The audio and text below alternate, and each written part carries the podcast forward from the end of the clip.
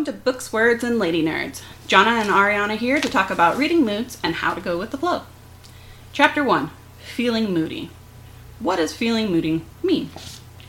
Um, to me, feeling moody is instead of following a prescribed list, like a series of books, you follow what you feel like you should be reading. So, so previously, I've been in a fantasy, fighting the patriarchy kind of mood, and lately, I've been in a very swoony kind of mood.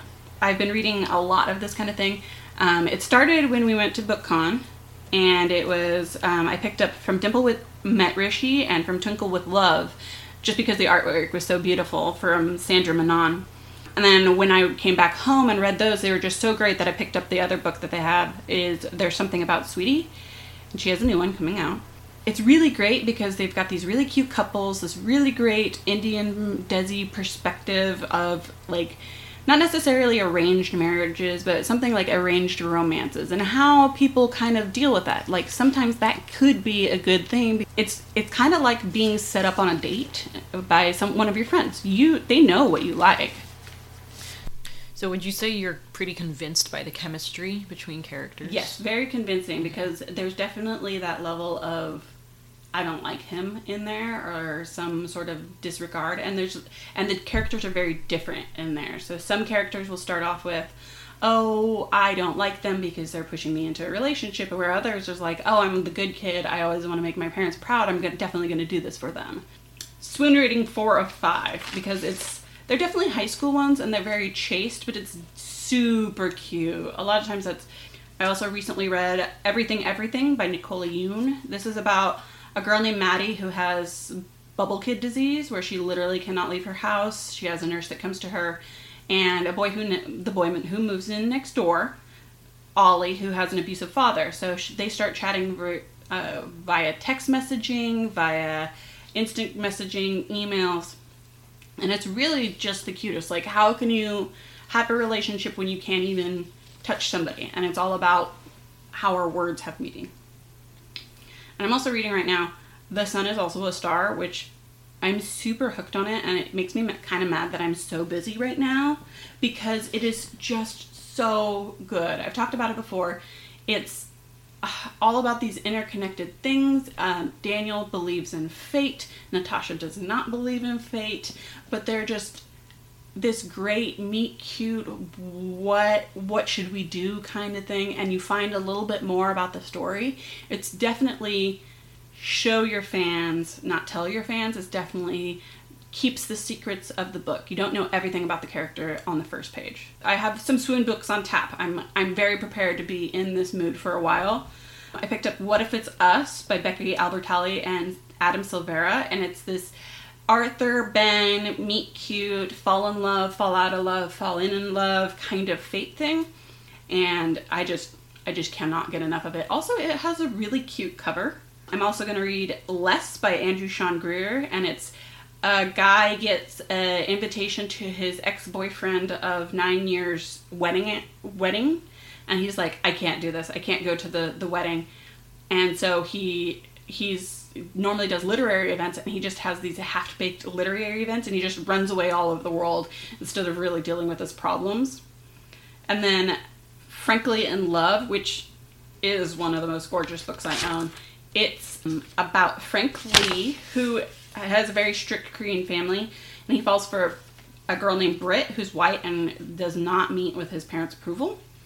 And Joy Song has the same thing, but it, she's she's Korean, and it's they fake date each other a la to all the boys I've loved before, and it's like, well, when you fake date someone, sometimes feelings fall out of that. Um, and I did read to all the boys I loved before, and I watched the movie. To be honest, watch the movie, don't read the book. Really? It's a little more streamlined because a lot of times in that book, I gave it three out of five stars. It's pretty good. It's definitely an entertaining read. I didn't I didn't stop listening to it because I, I audiobooked it. But it was just so much more streamlined. Like watching it and knowing what, what was happening in the books, they didn't miss anything that was important. And they still had the whole overall feel of the book. It did feel a little more rushed, but that's short movie versus long book. And then I'm also, oh, I started a, new audiobook because I started P.S. I Love You, or it's P.S. I Still Love You, which is the second book in that series mm-hmm. by Jenny Han. And it's just too high schooly. I know Um, what you mean. It's it's just a little too much. After go, going through a, whole book of very high school drama stuff, and going back into it is like, I can't do it yet. I need a little bit of a break from the characters. It's- but I, d- I gotta go back to it because Netflix did the second movie too. Uh, so I started Landline by Rachel Rowe, and it's about this woman who's very dedicated to her job as a TV producer. And so she's supposed to go back for Christmas to Nebraska instead of where she is in LA to spend Christmas with hi her husband and her husband's family. Um, but she's got this all important meeting, and there seems to be some sort of it's not time travel exactly, but it does have the effect that she could change their marriage or she could stop it from ever happening. And it's like the repercussions and where you have to think about that kind of thing, which is really great. So that's my rundown of those books. So I wouldn't, I don't know. Swoonie is really good, especially since my job has been so stre- stressful right now. It's just nice to fall in love in somebody else's eyes. I have that warm, comfortable love with my husband, but it's it's definitely different from the initial swoon. He's so cute, and you're just like, oh my gosh, they're too cute. And that's just a natural way of things. Aiden and I were actually talking about that recently. Um because it's been a stressful time too. Like the 2019 was stressful in many different ways, and having a toddler makes it, it your relationship has to change It has to. basically. That your It has to 2000 evolve. Your 2019 was my 2017. Where Yeah. it's like you have to take care of this tiny person. They're all about your life, and then it's for me because my daughter, not that it's a bad thing, loves me so much. She doesn't really gives me give me very much space. She always wants to be with mom. And that makes it very hard to do introverted things that I've always done, like sit and read a book by myself for seven hours or, Or whatever. crochet or do whatever. crochet, uh, cook things without having to teach somebody around, along the way. Play video games. She definitely wants to be in that in in the thick of things, which can slow things down and not kill the entertainment of it, but just kind of make it less relaxing. Yeah, I would say that that's about where Harry is at too. He he does get into his own stuff and he'll get busy doing whatever you know, he wants to do, but uh, you you just don't have enough time or as much time for yourself, and so that's another reason why your relationship has to change because at the end of the work week or at the end of the work day, you're so exhausted. Sometimes all you have is a bit of energy left over to give to your kid so you can, you mm-hmm. know, express love and everything and appreciation to your kid. And sometimes that's all you can do. You can give your spouse a kiss and be like, I'm just going to sit on the couch tonight, have a cup of tea, and read my book. You can play video games over there. I'll sit next to you and like every once in a while I'll like hold your hand, but I'm not sexy right now. So Yeah, that was ours for a little bit. It's like I just do not care. I Yeah. just, I just need to, to rest. I just need, especially this this last week. I've been in a brain fog. Like I just get out and I'm just gone cross-eyed from looking at so many spreadsheets. hours and hours of looking at screens. And also for me, it's also fun because while I love my husband and he's great, he's not romantic. he's very cut and dried. He's very funny. It's very comfortable to be with him. I, I love him. He's very sexy. Not romantic. Not not a flower giver. Not a not any of those. In fact, uh, he rec- when he proposed to me, it, it was supposed to be this grand gesture, and apparently I ruined it. um, and it ended up being proposed in a parking lot, which is perfect for us, but it's not the uh, boombox outside of your house romantic thing. So this is kind of like me dipping my toes into that kind of thing, like living another person's life.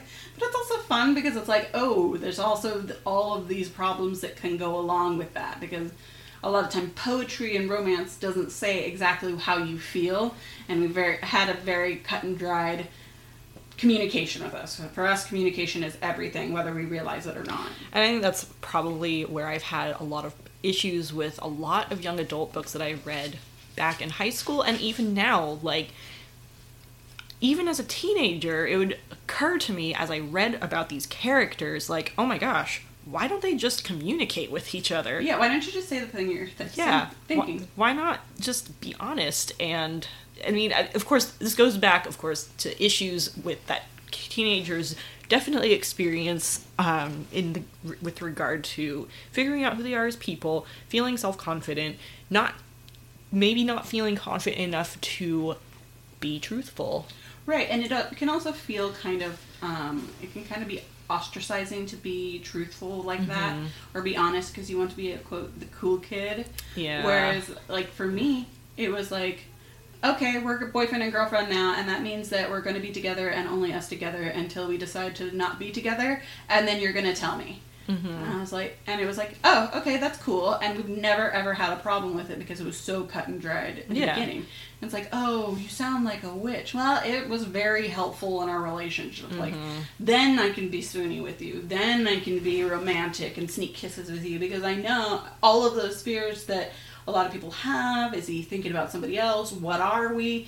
I didn't have that problem. I knew Right. exactly where I stood. That is pretty much exactly how it happened with Aiden and me, and it does make me reflect on the few previous relationships I had before Aiden, and I'm sure that some of the way I comported myself was influenced in a way by some of these teenage books or teenage these books that featured teenagers as characters. That's Right, and some of your learning comes from social media, it comes from television. You're like, oh, this story is telling me that uh, this is how people act, and so that's what you think is the normal, when you can just do whatever you want and be honest in your own way, and that's fine. Yeah. Which is also kind of fun about the The Sun is Also a Star, is because it has a very frank scientific character um, wi- versus a poet, and he believes it's fate, and she believes that fate doesn't exist.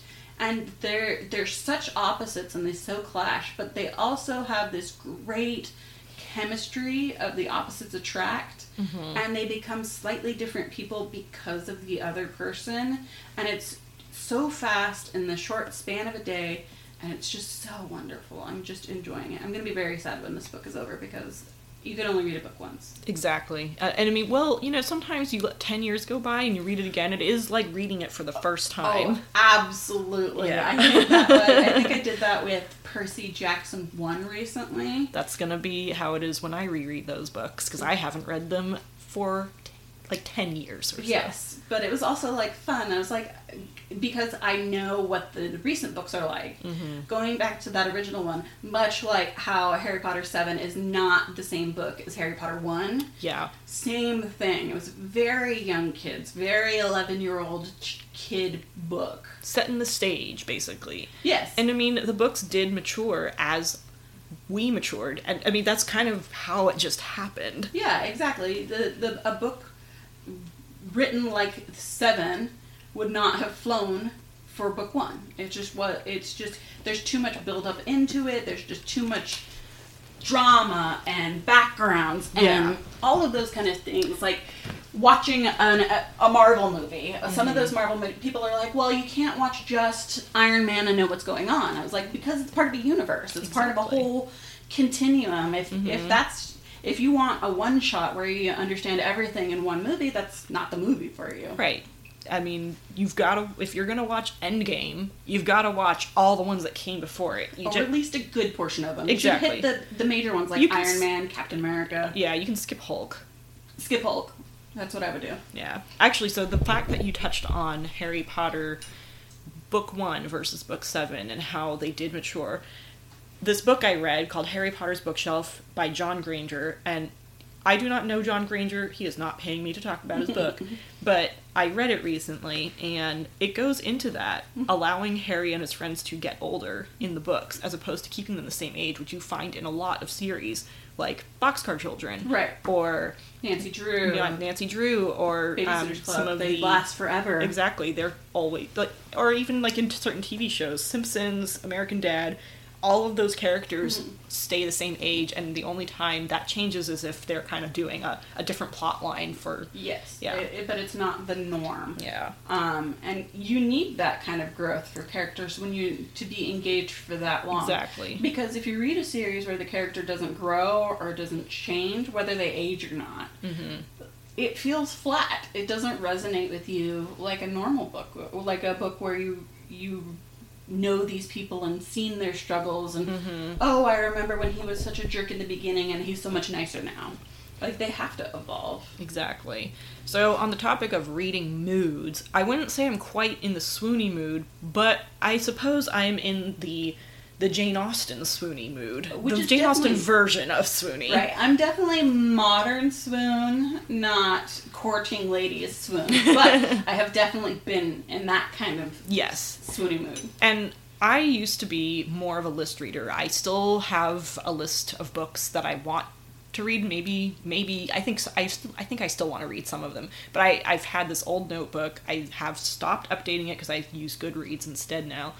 But I used to make lists of books, and I tried to keep to lists. But invariably, what happens is I just get into a different mood, and I'm like, you know what? I know I made a list of ten science fiction books that I wanted to read, but I actually want to go over here and read a young adult, you know, high school drama. Right. So Like, ooh, I'm feeling spooky because it's Halloween. Let's go over into adult mysteries or a thriller. Yeah. It's like, and so for me, it's like, I don't normally stray from the kind of books that I like. I'm definitely a young adult fantasy person for the longest time. Even before I even knew that that was a like Mm-hmm. A genre. A, genre. I just accidentally kept picking those because that's my jam. yeah, And since young adult literature, or especially fantasy and science fiction, has exploded in the last ten years, yeah, it really just has. just just confirms it's like, oh, I'm not alone.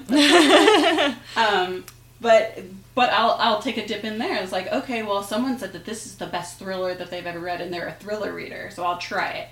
And a lot of times they fall flat because it's just not the mood I'm in. But sometimes it's great.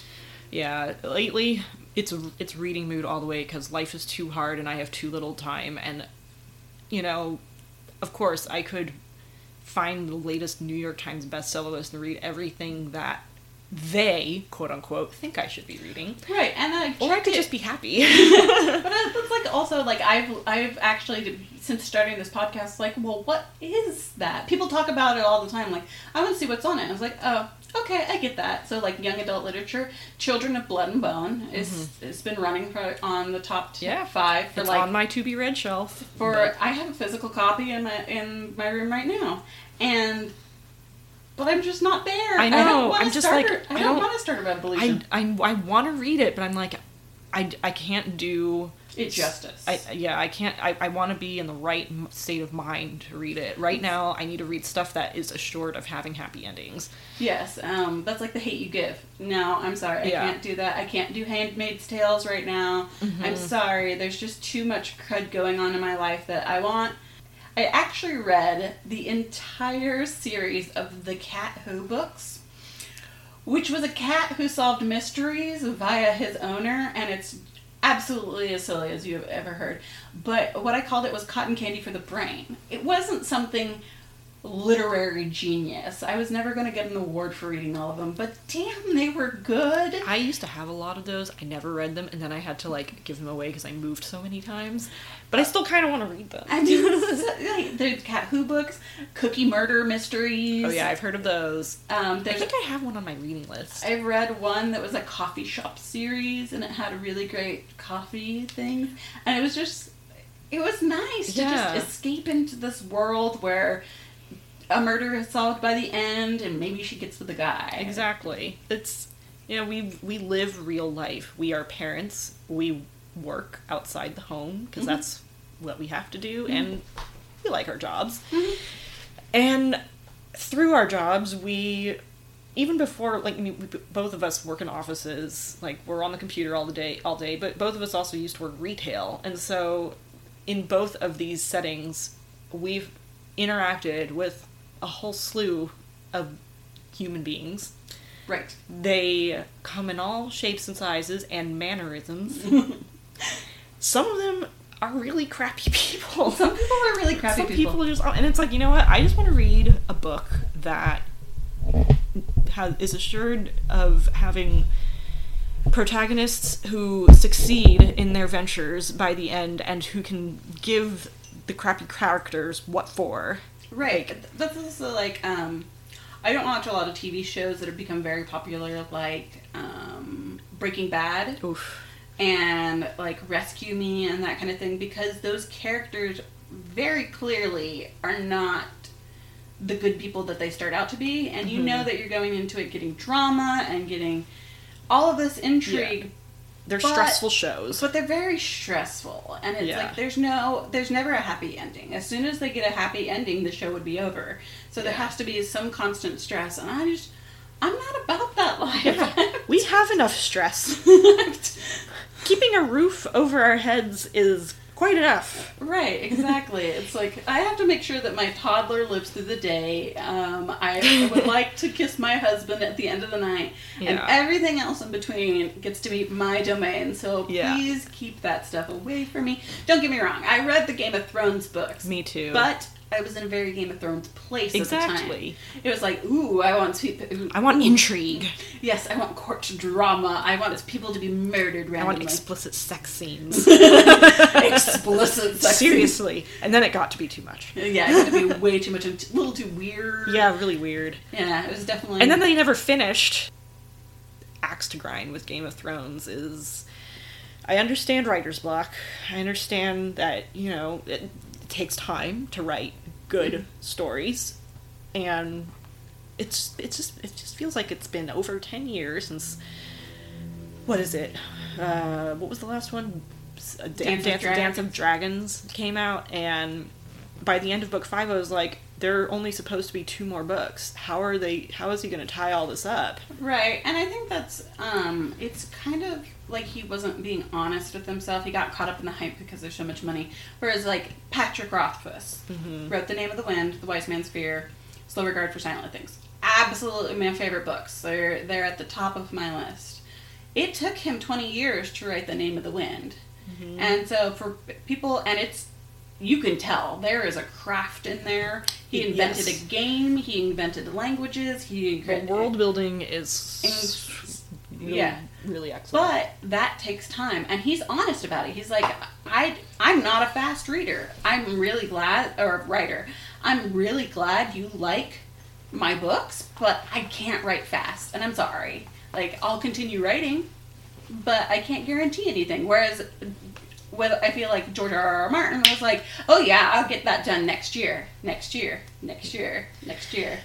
if if I knew, if I was to know that the next Game of Thrones books, Games Games of Thrones book had a street date available for you know to the public to see, of course I would rebuy some one dollar mass market paperbacks Oh, yeah. from half price books. You get them so cheap. I would get them so cheap, and I would reread those books because hell, if I'm not going to keep on Yeah. figuring, finding out what happens to these characters, Right. and not the show version because I never, I, I dropped off the show. Like, It was very similar, and I guess it split off and had a very good spirit of the things. But yeah, it's also it's going to be like Full Metal Alchemist, the way that show went, and then it caught up to the manga, Mm-hmm. and they were like, "Well, we'll just make up the rest as we go," and then the manga finished, Mm-hmm. and they were like, "Well, I guess we'll redo the anime." So it's like sometimes it's like I understand like making money and using these stories and being happy, but at the same time, let stuff die. Like let series die. Like let let them it end.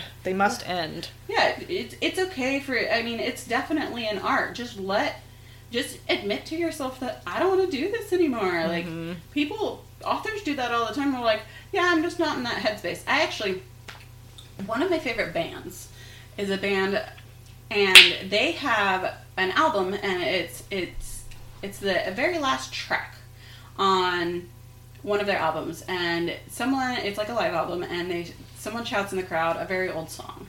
And the lead singer's like hey man i know that you want like street cred for knowing our old music and requesting our old music but that's not who we are anymore you're asking for us to play a song that we wrote 10 years ago we're not the same people that we were 10 years ago and if you want those songs you can have them that's yours. Take it on to yourself. You, you can be a, the greatest early Rise Against cover band, but that's not us, and we don't want to write that, and we don't want to write like that, and we don't want to have to relive that constantly because.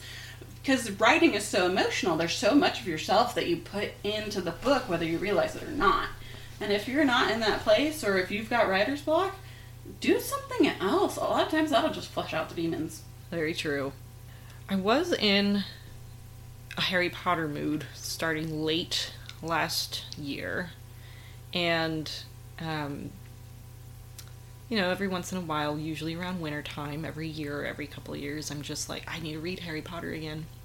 It's that time. It's because it's they're set in winter. Yeah. like the school year is only Yeah. in winter. It's Yeah. like you. What did Harry Potter do in June? Nobody cares. Mm-hmm. it helped that the fourth illustrated edition or the book the illustrated edition of the fourth book came out last year and i was like well this is an excuse to read the first three books and then wait for the fourth one and in the middle I was i like, oh, twist my arm. I Yeah. have to reread it. so i read the, i mean of course i tried to time it so that i would read all three books right when the fourth one came out mm-hmm. but then you know what in it, it, it happened of course like i busted through the three books really quickly and i was like well it's still like a month to go or so before the fourth book comes out so i went back and rediscovered the tamora pierce fantasy series that she started writing during the 80s and this is a great example i think of how a series can be structured so that it it ends and then begins again but in time. Like it doesn't it goes forward in time and mm-hmm. then then she has some prequels that she wrote later on um, again i don't know tamora pierce. She's not paying me to talk about her books. But they i think they still stand up to the test of time. The first series. This is what happened. So like i read harry potter and then i was like well i have to wait for the fourth edition the illustrated edition to come out. Well what do i have on my bookshelf? I don't really feel like reading anything new. I kind of want to reread something. Mm-hmm. So that's the kind that's another mood rereading. I'm like i don't want to have to like make my brain work for Oh, understanding something absolutely. new i'm like i just want to read something that maybe i even haven't read in a long time but i'm still like That's familiar exactly with what it. happened to me with Percy Yeah. Jackson. It was like I need something very comfortable that when I want to focus on it, I can focus on it. But for the most part, I, it can just kind of be background noise. Yeah. I would have to like do reports and stuff, and it's easier to focus when you're just listening to something. Mm-hmm.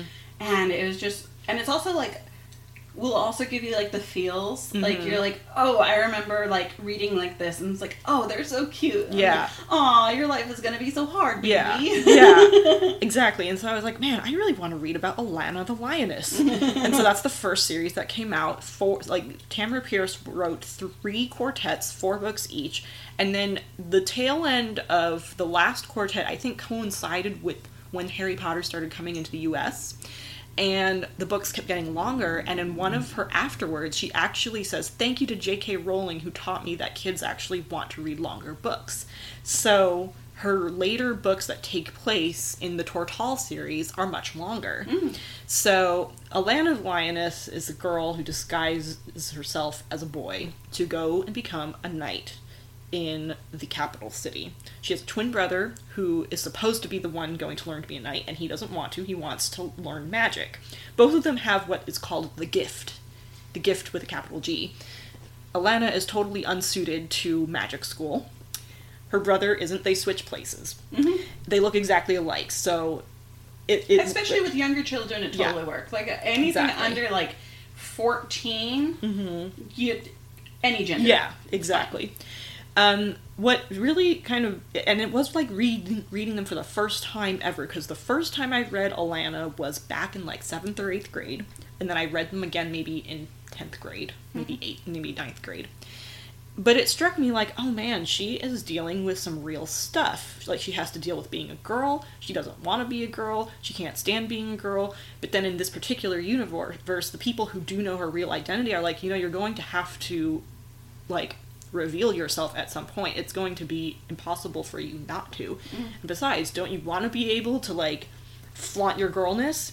And eventually, of course, she does come to that realization, but it's just a really interesting story arc about how she kind of goes through, does everything that the boys do, and does it better than them Mm-hmm. because she is just better at it than them. She's better at swordplay. She's better at right and horseback like, riding. for me i've had that conflicted part of me it Mm-hmm. was like all the stuff that i like is is geared towards quote unquote boys. That's a boy thing to do. Yeah. absolutely not. Seriously, though. whatever whatever makes you happy. If a boy wants to wear makeup or if a girl wants to throw rocks just let them do that because it it pushed me so far the other way. I was like i'm not like those other girls. I'm not a girly girl. And it really kept me from really liking those kind of things whether i liked them or not. It's like I love nail polish, but I did I denied myself that for so long because that's a girly thing and I'm not a mm-hmm. girly girl. I denied myself the color pink for a while because I was like, I don't want to wear a pink thing. I like Star Wars and stuff. There's no pink in Star Wars. I I got comments from a couple like I don't even remember their names, but I think I had like a Star Wars book that I mm-hmm. brought to school sometimes to read, and people would be like, "You like Star Wars, but you're a girl," Oh, absolutely. and I'm like, "Well, but it." So what? and I, I mean, I don't remember if I even said anything to them because, like, I was a very timid child, and so I wouldn't stand up for myself. I just continued reading my Star Wars book, and um, thank you, Dad, by the way, for he's probably never going to listen to this podcast, but fine. you know, he was the one who put A New Hope on TV when I was like eight years old, and we still had the VHS at that time. And I was like, I didn't think I was gonna like it because it totally looked like a boy kind of movie. oh yeah, absolutely. I mean, it's Darth Vader on the cover of that VHS. and it's all blacks and grays. yeah. And then we watched it, and I was like, oh my gosh, this is amazing in my eight year old mind. Right. Um, but yeah, I have to. I, mean, I have to thank a friend of mine, Rachel Lopayton, for turning me on to Alanna the Lioness. Again, I don't know if Rachel Lopayton will listen to this, and if she does, yay! But um, she lent me these Tamora Pierce books. She kind of introduced me to a lot of the fantasy, like Diana Wynne Jones, I think was one of them, and then like a couple others that I was like, oh my gosh, this kind of story exists and um, is helpful too because I there was like a brief time when Harry Potter and the Prisoner of Azkaban was out. Like there were only three books available in the United States at the time, and, and just in general, like only And you the just three had to books. wait. You just had to wait. Uh, my dad didn't want me to read them. Mm. He saw me reading the third Harry Potter book from the library, from the school library, and he was like, "You have to give that back to the library right like today." He was really mad at me, and I didn't really understand why. And if I asked him today, I would probably have he he, he might even have to dig back in memory lane, like Right. why did he forbid me from reading Harry Potter? Mm-hmm. And it wasn't it wasn't a religious thing. I don't think hmm. it might have been a it's distracting you from your schoolwork kind of thing but um, because maybe I was staying up too late doing homework, and he was like, "It's because of Harry Potter." Hmm. But in any case, um, I was I discovered Tamora Pierce around the same time as Harry Potter, and um, so like Alanna the Lioness, that's the first quartet, and it just kind of chronicles her time learning to be a knight, and it kind you know it goes through the whole arc like becoming a knight, having to reveal herself as a woman because it's pretty obvious from like the names of the of the titles of the series and everything that she reveals herself at some point. Mm-hmm. and then she kind of just has to figure out like who she is as a woman and what she wants to do because she mm-hmm. feels like conflicting desires about like well I want to be a knight but I also want I just I want to have a family. Like mm-hmm. that's totally okay for me to want. I want to do both things. How can I do both things? And then you know it becomes a question of like how can she find a healthy relationship where a potential spouse would give her the room to mm-hmm. do to be both things Oh yeah, absolutely. Some of the where whereas I have always been very out loud about my quote boyish nature.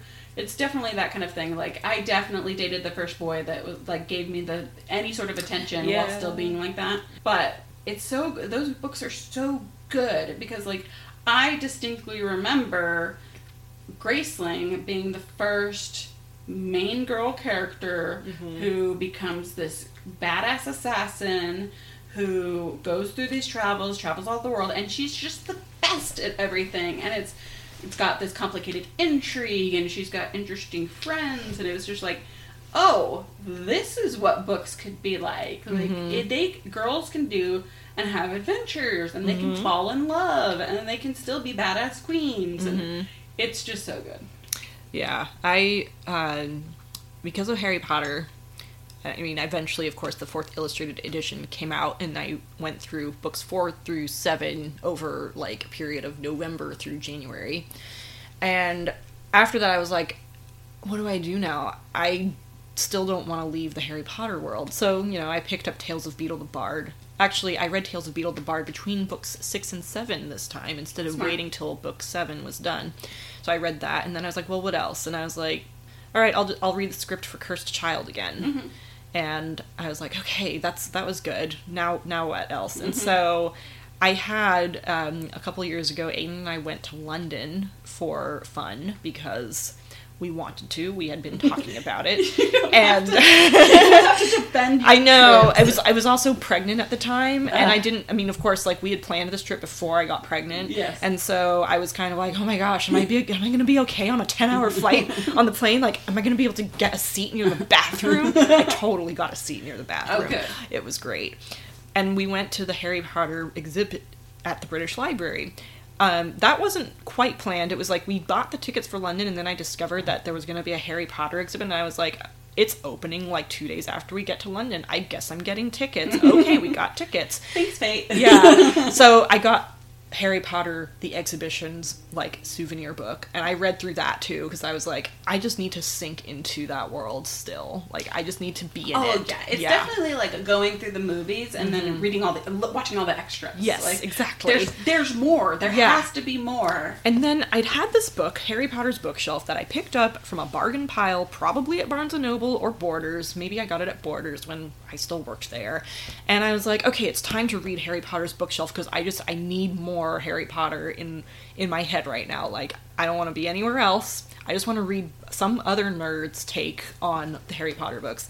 And of course, I'm reading it and I'm like, oh my gosh, I still want to be in the Harry Potter world. Like, and I'm kind of piece like this book, Harry Potter's bookshelf, goes into like a lot of themes, literary themes, and other writings and books that serve to inspire Harry Potter. Um, some of it, like he he's a pretty dedicated Harry Potter fan and can even directly like quote J.K. Rowling as having said she read this or she read that and like this had and and kind of draw conclusions from the fact like okay well she probably read Gulliver's Travels and this is how Gulliver's themes in Gulliver's Travels are reflected in Harry Potter. Right. This is how certain things in Jane Austen's books are carried through in Harry Potter. This is how the certain certain Gothic traditions in English literature, romantic themes in English literature, certain um, not necessarily like certain religious things. I don't think he really gets into like religion as opposed to like certain values that are held like spirituality and stuff how all of that kind of serves and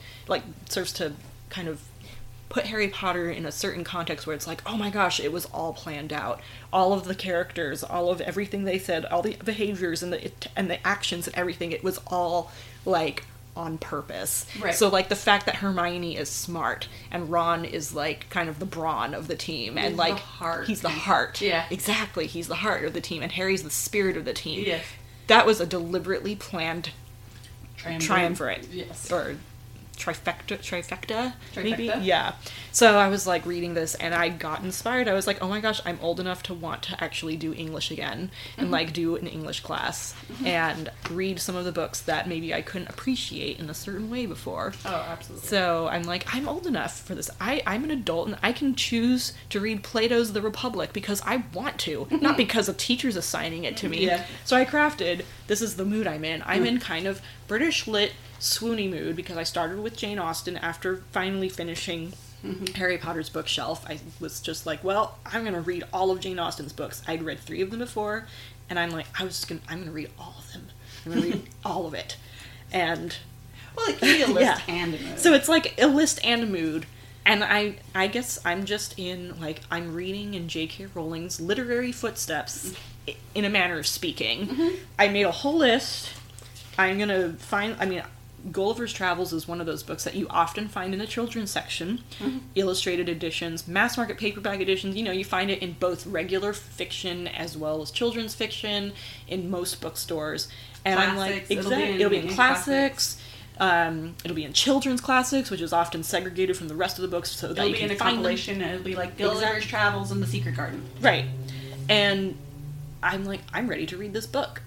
I'm ready to read this. I mean, I can remember various instances growing up. You know, I'd had I'd have an uncle or an aunt or a grandparent who'd be like, "Oh, you should just read this book. It's good." And it's like, well, but I'm ten, and I think I read Gulliver's Travels around that. I was like, I saw a movie remake of it Mm-hmm. or something, and I was like, yes, I'm going to read this. And I was like, oh, and I started reading. I was like, oh no, I'm not going to read this. right. And it's like, yeah, that's I'm you know, maybe in a different time period, that is what kids read, Right. or and, and even adults. But and the thing is, I think a lot of these books were meant were kind of conceived of with an adult audience in mind.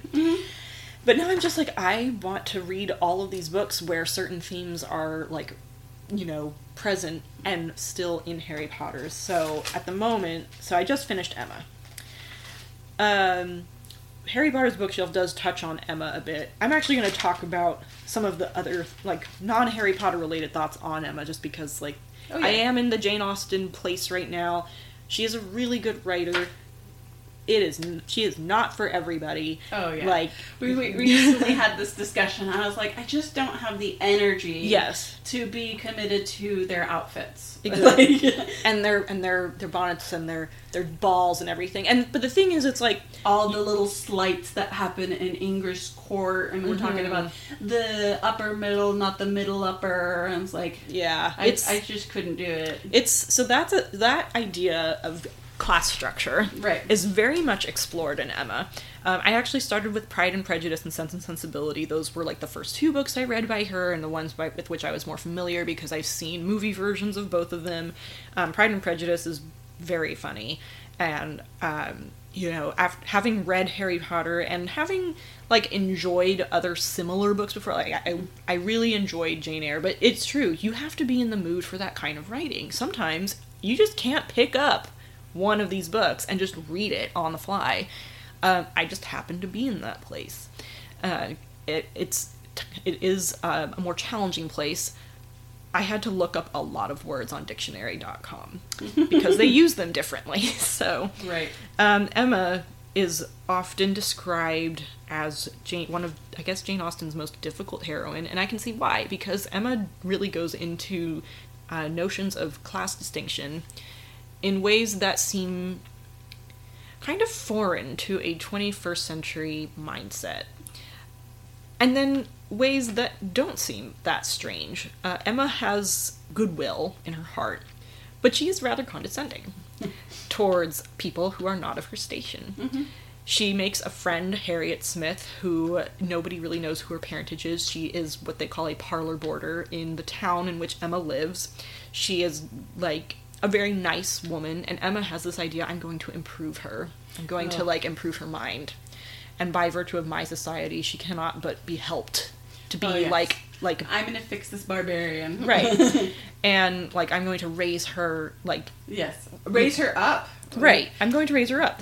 It's interesting because Emma's ideas about women's places in society are, well, a bit more advanced than what you would think. Like, Emma has this idea, you know, women shouldn't necessarily have to feel forced to go into a marriage. Emma herself has decided, I'm never going to marry, I'm going to take care of my dad forever because, like, I like my life the way it is, and nothing could possibly make it better. That's just kind of her deal Fair enough.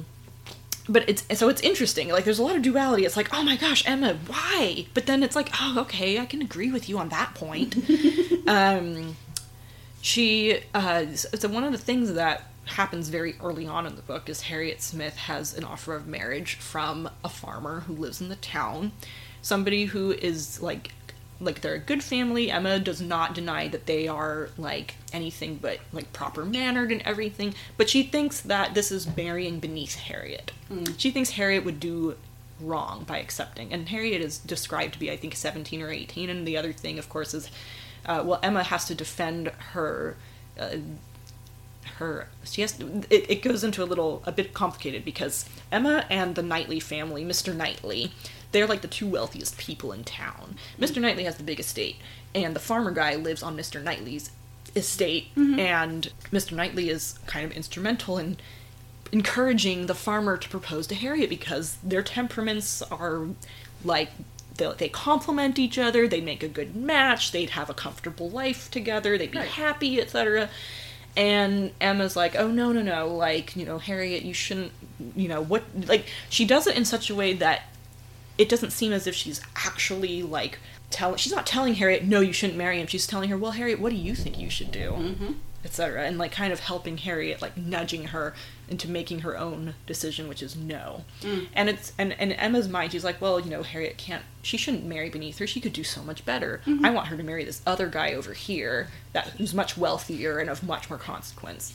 And of course, Harriet says no, and Mr. Knightley comes over and talks to Emma, and he's like, "Why would you prevent such a thing? Like, you know, why would you think Harriet could possibly? How could you think Harriet could possibly like capture the attention of a man who's like so much her superior in like class and wealth and everything? Mm-hmm. By the way, that whole thing is explored in Pride and Prejudice. Darcy and Elizabeth, anybody?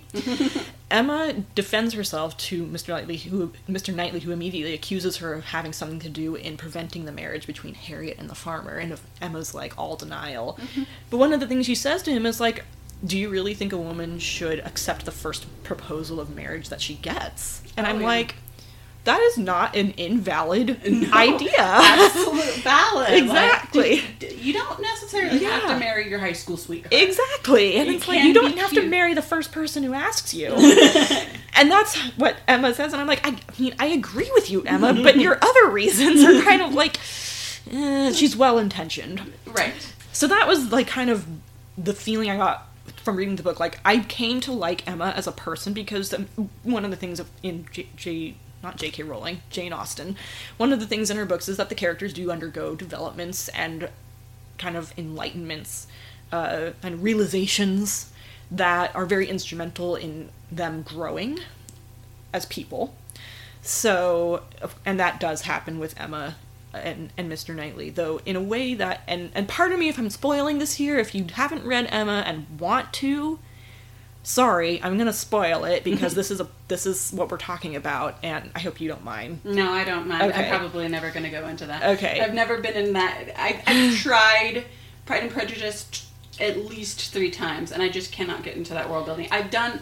I really like the retelling, so I, Yeah. I looked up a retelling um, that was very popular on YouTube. It actually one of the things that helped start the Green Brothers as the Blog Brothers was they did the Lizzie Bennet Diaries. They did also. There's a spin-off of that. Well, like not a spin-off, but they did the one for Emma too. Oh, did same, they? I think it's the same. definitely worth a watch. Like it gives you all of that spirit with all that drama in a very modern YouTuber age. Um, so I like the spirit of it. It's just the wording, and that's that's fine. I'm yeah, okay with that. Go yeah, ahead. exactly. Uh, and then there's of course the BBC version with Colin Firth, which a lot of people love. I love it too.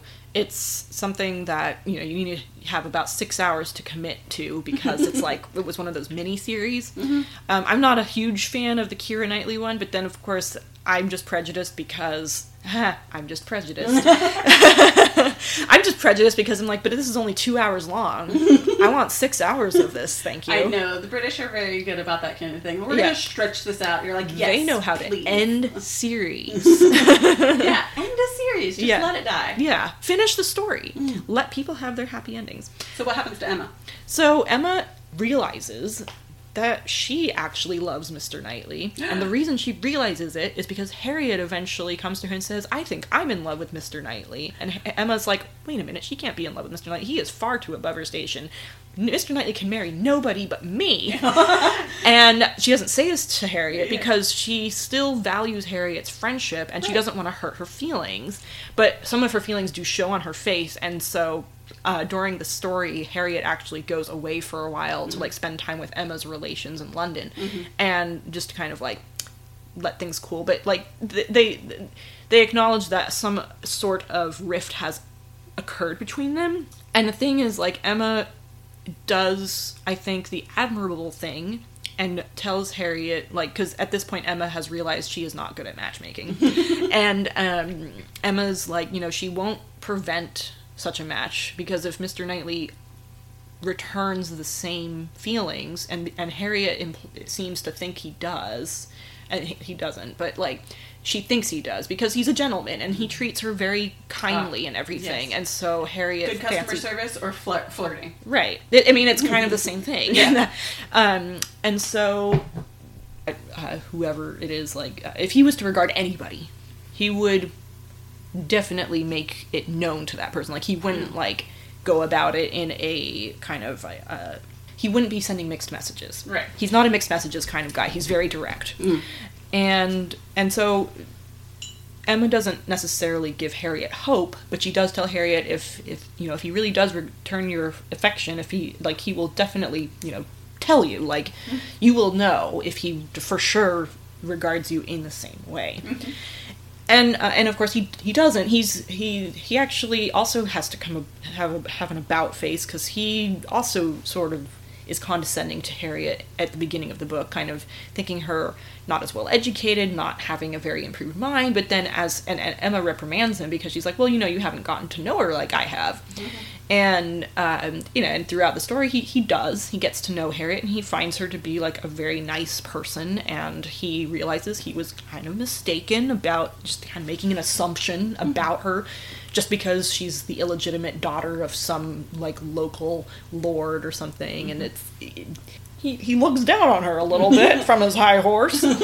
Um both emma and knightley mr knightley have they they come to these realizations uh, they both realize they've made some incorrect assumptions about people in different classes than themselves uh, they make realizations about themselves as people like you know oh you know maybe i should think this through a little bit I'm being a little too snooty. yeah, maybe I'm being a little bit too snobby.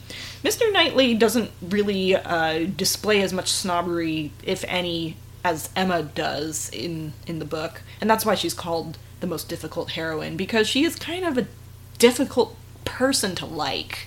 Um, I, but it's also fun that somebody Yeah. wrote that because it's to have a character that's very difficult to like, and then people go back and being like, "Oh, you need to read this book." It's like there's so much change in this person, but she can still be difficult. Mhm. Like I, I have people. Uh, one of my favorite people in the whole world is my cousin, and she is very difficult.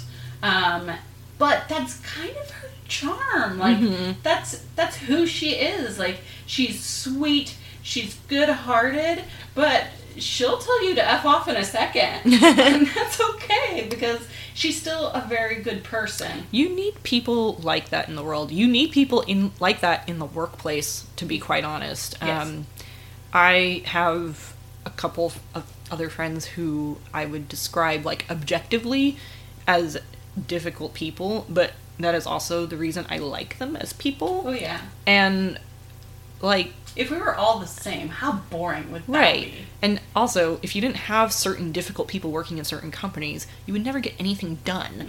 so Sometimes you have to be the bad guy. Right. Um, so anyway, Emma and Mr. Knightley do get married in the end, and and one of the things that Emma, one of the reasons I think that Emma is uh, so dead set on never marrying is because she is very devoted to her father, who is probably one of the most comic characters in Emma. He's a hypochondriac. Oh, and so it's Uh, pretty I- funny actually. Um, but she doesn't you know he's very comfortable in his own home. If she was to marry she'd have to leave. And then mr knightley you know kind of says well you know if we get married i'll live in your house which is very very different. That is different different. decision than any other man might have made in that time because Yes. normally a woman getting married at the time would go and live in her husband's, Husband's house. And so Emma, of course, is like over the moon that mm-hmm. Mr. Knightley would make such a great sacrifice for her father. But they also, both of them, acknowledge that that is just their due as children, basically. Mm-hmm. Like, at that time, the duty of certain children, like especially if there were multiple children, like the older ones would usually go out and have a profession, and then there would usually be a younger one at home who uh, is left to care for the parents. That was just very normal. Like there was just like no question. Well, of course, like if I'm the one who's at home with parents, etc., like I'm like the youngest or whoever. Mm-hmm.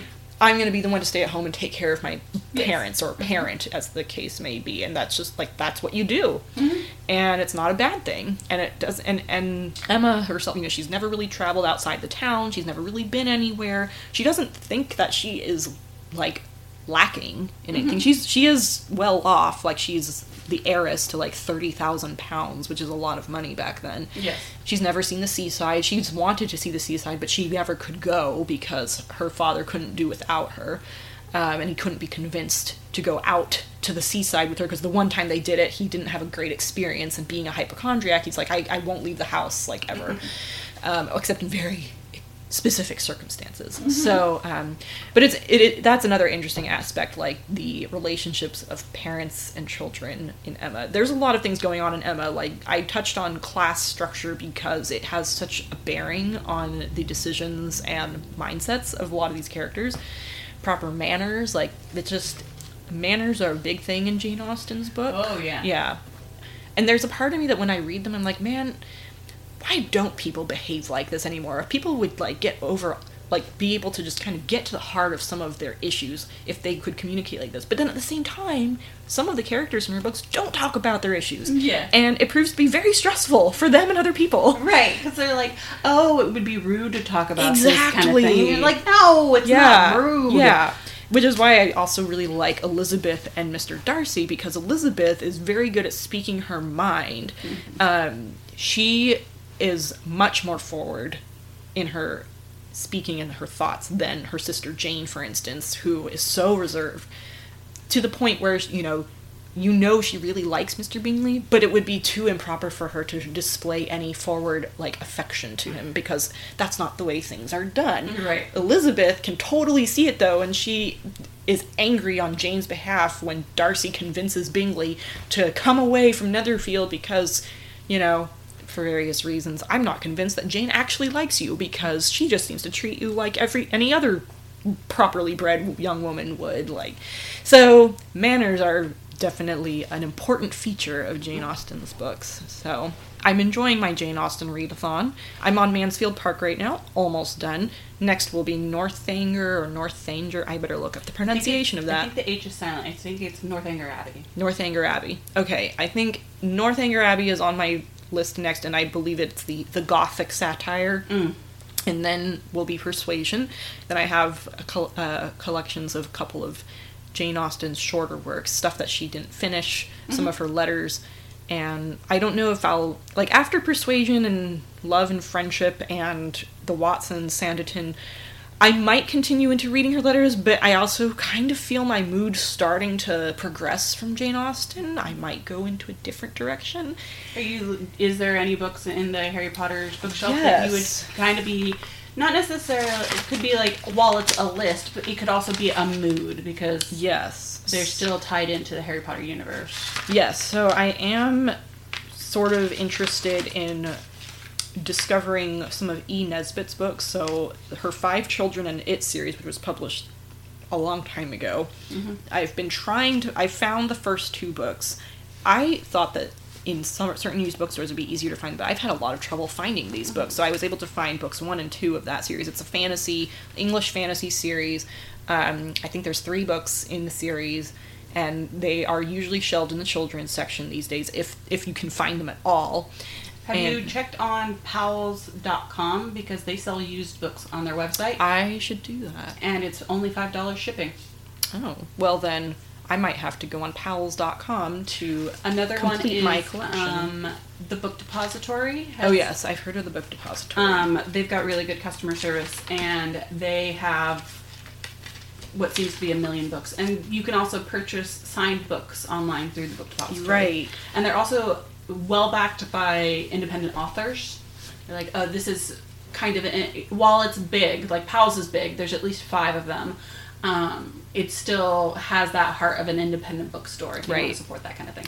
So I so I think that's maybe the direction I'm going to go next is some older English fantasy that um, also s- serves to inspire Harry Potter.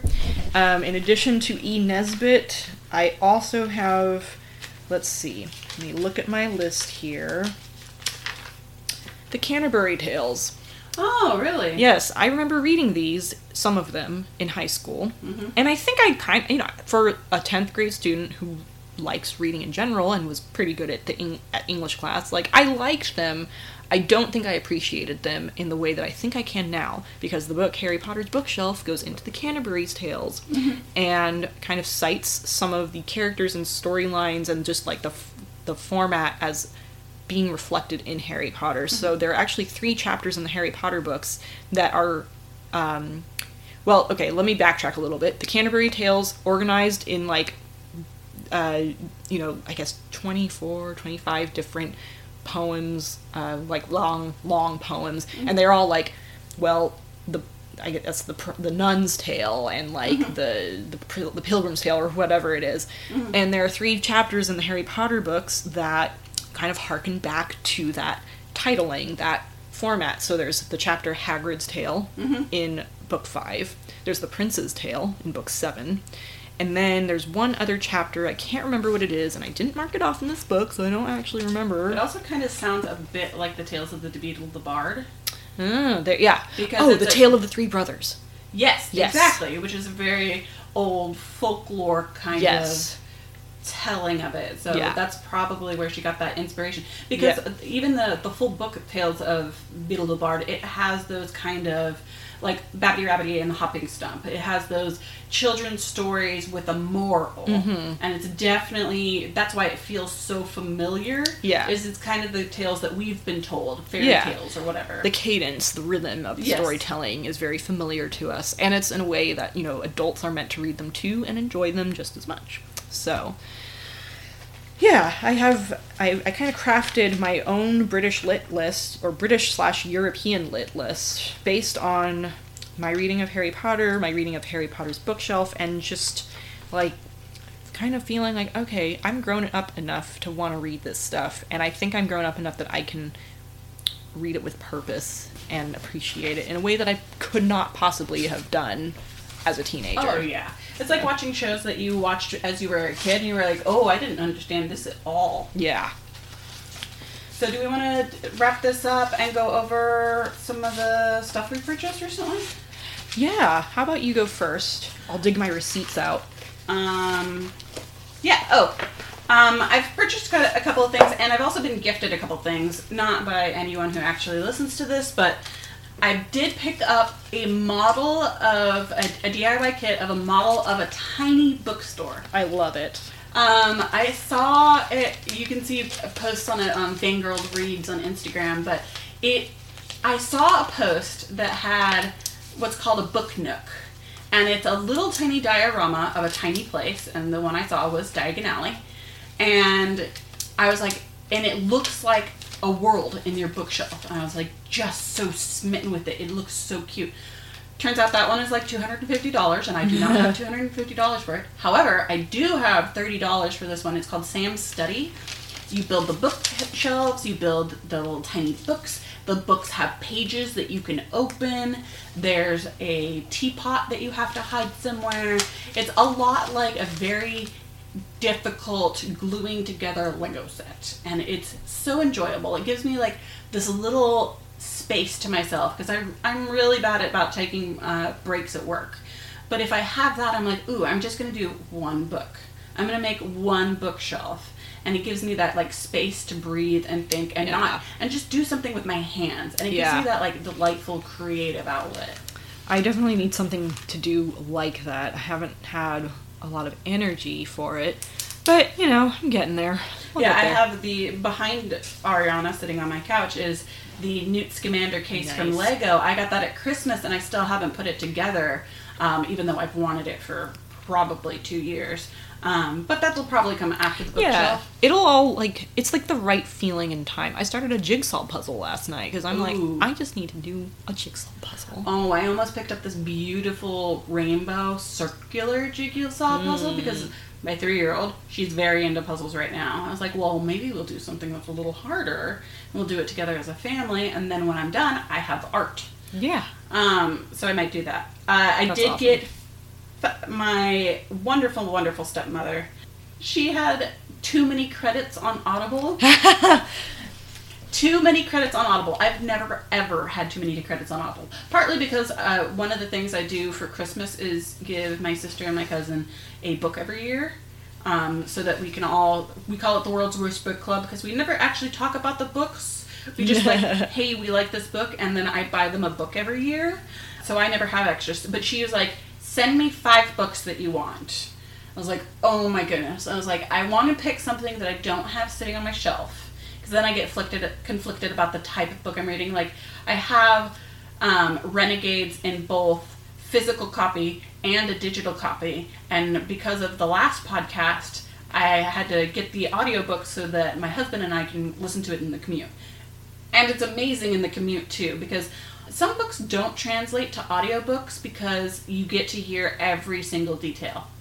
For example, I tried to read the original, the world's most famous Arthurian telling, um, the once and only, the once, One- and, once once and future, future king. king. Oh my god, it has way too many descriptions. He goes into the the audio narrator has to go into a 15 minute speech of just what's in Merlin's foreroom.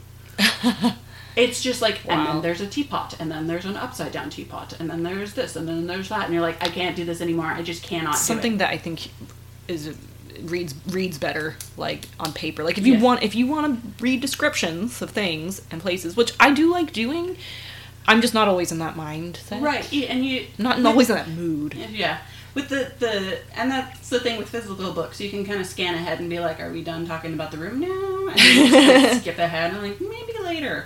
um, but Renegades is actually really great because it's got beautifully choreographed fight scenes. It's got really descriptive, yet again, like the Lunar Chronicles, beautiful world building. Very feels a lot like she's telling you from the character's perspective, but she's not giving too much of any of it away. You want to find out for yourself what this character is. Mm-hmm. So I wanted to pick up something that was not physical and not digital, which was really hard because I have a lot of books. So I actually picked up a Study in Charlotte by Brittany Cavallaro.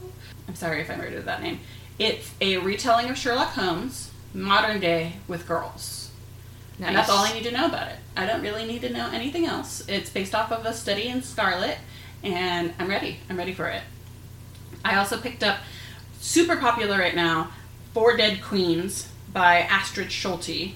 Super popular YA lit about four queens who have to fight for a crown, and I'm about that. One I've had on my list for a really long time, and they just came out with a second book, is Dance of Thieves by Mary Oh E. yeah, I have that on my list. Yeah, I picked that up by Mary E. Pearson, and it's just I, I don't know what about it. I maybe it's just the cover, and it's funny because we everyone has always heard about don't judge a book by its cover, but now that I'm slowly but surely like getting into like Bookstagram and readers and people who publish it. Absolutely judge a book by its cover. Someone's getting paid to do that.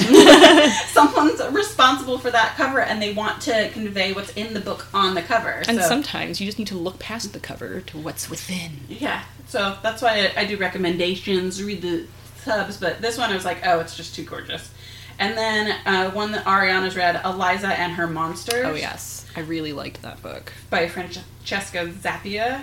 It just has this weird mood feeling, like Mm-hmm. maybe romance, but mostly spooky, and I could totally go for something spooky right now. I would recommend having like a box of tissues near you. I think I already told you this. Oh. It, it's it gets real, but it's Oh. like a. I felt like it was a good reel. It's like you know like what, cleansing reel? kind of yeah, because like, well, you'll when you when you're in the right place to read it, you'll see what I mean. Mm-hmm. And like, I read it maybe in the last few weeks of my pregnancy. I think. Mm, that's rough. Uh, so yes, I was very pretty emotional, like feeling emotions. Like Yeah. I consider myself to be uh, not always in touch with my emotions, and so this is something I discuss with my therapist sometimes, Mm-hmm. like getting in touch with emotions. Like I am an emotional person, but I also don't display them. stoic face. Yeah, I'm. Very I can. Stoic. I can withstand a lot. Um, this. I was just, you know, I was on maternity leave too, so I was really enjoying my last four, like four weeks off. oh my gosh, I hadn't had four weeks off since college, and My I'm problem like, with the four weeks off is that I was so big, I was so tired all the time. All I did was sleep. I slept a lot. I didn't drive anywhere because who wants to drive when they're pregnant? We, and uh, we went to the Jamba Juice when you were super pregnant, and you picked up four boxes of Oreo cookies, and one didn't Oh make it to gosh. the car. yeah, one didn't make it to the car unopened. So that's right. I and did then- drive out there. And we met. We went to Half Yes, Books. but and then you told me that that box of Oreos did not make it to the house. Right. I ate a lot of Oreos. But yeah, I mean, I was able to read like eight books Mm. over the four weeks, and one of them was Eliza and Her Monsters. And then the last book I got was Landline, which I talked Oh, yes. about earlier, which is yeah, I'm it's so I started listening to it. I probably only listened to maybe a half an hour of it, which is like three chapters. And it's definitely like a slow lead up, but it's also like super like interesting because this woman is so into her career, but she can see what it's doing because it's it's this goal that she's been working for for 15 years. She's finally got this, but this is hurting her family and her relationship with her husband so much. Yeah. But she has to make that decision, and it's so tough. And so it's also like talking to yourself and figuring that out. So I'm also about that, but I am tempering it with the other books that I'm reading that are definitely swinny. I, I've definitely been um, struggling with that idea of giving my all to my chosen profession, my career, such as it is, such, such as it is. Like I like, I like that I can be a working parent. I will not deny that almost every day I wish I could be at home with my son, mm-hmm. but we don't live in an area or a day and age where that is really possible. I would love to be at home with Harry. I would love to have the energy to be at home with Harry. Yeah, and it, for me, it was actually I had I couldn't wait to go back to work mm-hmm. because I loved my daughter, but I was just not engaged in anything. I was mm-hmm. just by myself and the baby who was just very needy. I was mm-hmm. alone a lot. Whether it was not necessarily my friend's problems, I was the one that was kind of isolating myself, a kind of postpartum, and Yeah. um, it was just awful. I was just mm-hmm. always by myself. I'd watch hours of television. I'd wait for my husband to get home just because I just needed to be engaged in something. And so, but I do now have that issue. It's like, man, I really want to see my kid because, Yeah. especially since she has this sense of wonder. And although we ask, she asks why far too often. um, she does have this cool like perspective on the whole world. Yeah. I, I it was hard to get out of the house. I definitely had some postpartum depression, like a lot of postpartum depression and I didn't want to go back to work because I didn't feel like I'd had enough time to recover from anything. Mm-hmm. And I had to go back to work because Aiden had lost his job. Mm-hmm. And so the whole idea of me being a part-time working parent did not work out the way I wanted it to. Right. Nothing worked out the way I had wanted it to. But now I'm at a point where I'm like, I'm glad the way things are the way they are because Aiden and I are able to provide a pretty good life for Harry. Yeah. And Aiden and I have a good understanding between us, so he res- understands and respects that I need my me time as much as he needs his time. And he does a lot as far as childcare, kitchen work. He does a lot of that, and it's and it's and it kind of has in the last in part of 2019 stress was like I was the primary breadwinner. Aiden was freelancing, so he was bringing in income, but like I had the consistent job. Like I was going in. I I work in the city. I work in San Francisco. It is a, takes me an hour to get there, and um, like it's hard when It's like hard. you don't see your kid a lot. And I'm like, But for me, we we had the same thing where we were. It was very difficult for us when our daughter was born and the subsequent years after this. But we've had come up and talk about the hard things. Like mm-hmm. we've had to have some very difficult conversations and like realizations about ourselves. Like maybe things that we were denying. Like Yeah. whether you're like, oh, I have a spending habit, or oh, I have, you know, I'm too into this, or I'm too mm-hmm. into that, or perspective is like we really had to knuckle down and come together as a team. right, And it also became easier because she wasn't screaming at us all the time. Right. so, and Harry was a very colicky child. He was very, very Yeah. sensitive. Yeah, he very very sensitive. He cried a lot. The, in general, he was pretty good. It was just like the wakefulness in the nighttime that was like Broken sleep will kill you. It yeah it It's reason. There's a reason that sleep deprivation is a type of torture. yeah it is it was pretty bad um because it that was like i think the crux of some of the strain on aiden's and my relationship is the broken sleep and how it made us uh, how it affected us and how Oh, it yeah. affected us as people, how we how we uh, behaved with each other.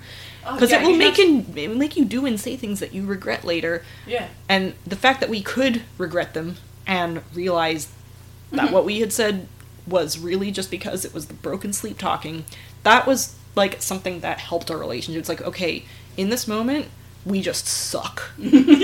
but we know that There's, there's light at the end of the yeah, tunnel. exactly. And then if we could just roll with this, and it, Yeah. for us, it, we've had a, recently had a, a reconnection. It was Mm-hmm. like, oh, this is what it's like being a couple and having our kid, where Yeah. it's not just both of us sitting on the other side of the couch, taking turns trying to take care of her, just trying to keep our sanity. Mm-hmm. Right. For us, it's like, oh, let's watch movies together. So like, it was really nice to stay up and watch um, "To All the Boys I've Loved" before because it's a book that I've read, whereas uh, he has a is not very good at reading books to the extent of.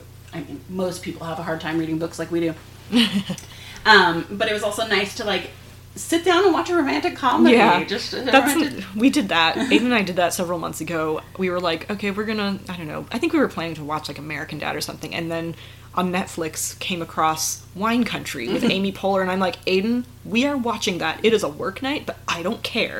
we are watching this movie, and he enjoyed it, and I enjoyed it, and it was great. yes.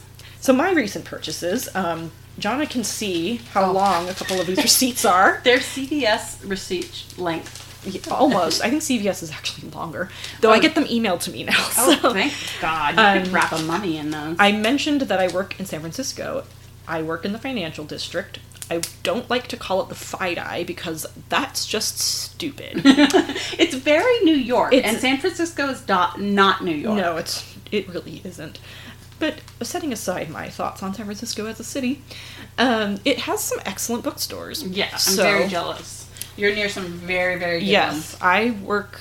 Um, you know, for any creepy people listening to this, I'm not going to tell you exactly where I work, but I can, without too much trouble, get myself to City Lights Books, Alexander Book Company, and a Book Passage, which form a pleasant triangle. And if I have a half day at work, or if Aiden tells me it's okay to try, if I if, if I get out on time to make a detour to one of the bookstores on my way home on Bart, um, I'll dip in. I'll like go into those bookstores when I can. So recently was President's Day weekend, and um, and my industry, uh, long three day weekends are usually preceded by a 1 p.m. closure of the office on the Friday for the Monday weekend, which is nice. And so that means I have about two hours or so that I can do whatever before I absolutely need to be on my way home. And lately, I have I had been wanting to go to Alexander Book Company because it is a three floor bookstore, all different genres. It's good. a great store. Their hours are um, they're not open super late and i think it's because of the location you know they're really close to a bunch of companies it's not like a place an area of san francisco where there's a lot of nightlife so they close like Yeah. at six Yeah, financial district. The last time I was in there, which was several years ago, it was like that section of the city just shut down. yeah it's pretty much dead from like late friday evening through sunday um, so alexander book company i went in and i was really only planning to maybe get one or two books and i came out with like 15 things i actually bought an extra tote bag so i could get it all on the bart and the guy who sold me my books was like yeah you want me to put those behind the counter for you and i was like yes please um, I hit the bargain section. They have an excellent selection of bargain books on Okay. each floor. So I went up to the top floor, which has the children's book section, and they had like a whole wall of like board books that were like Oh, you yeah. know low price. And although I I understand why children's books are expensive, it's still so hard on my pocketbook because I, I cannot justify fifteen dollars for a board book. I'm So- sorry, yeah. I can't do it. I lately um, um it depends on the bookstore. So if I shop at like a local independent bookstore, I don't mind plunking down ten or fifteen dollars for one for one or two board books. Usually, if it's a fifteen dollar board book, it's a larger book. Uh, but I figure like it's one book, and I want to support my local bookstore.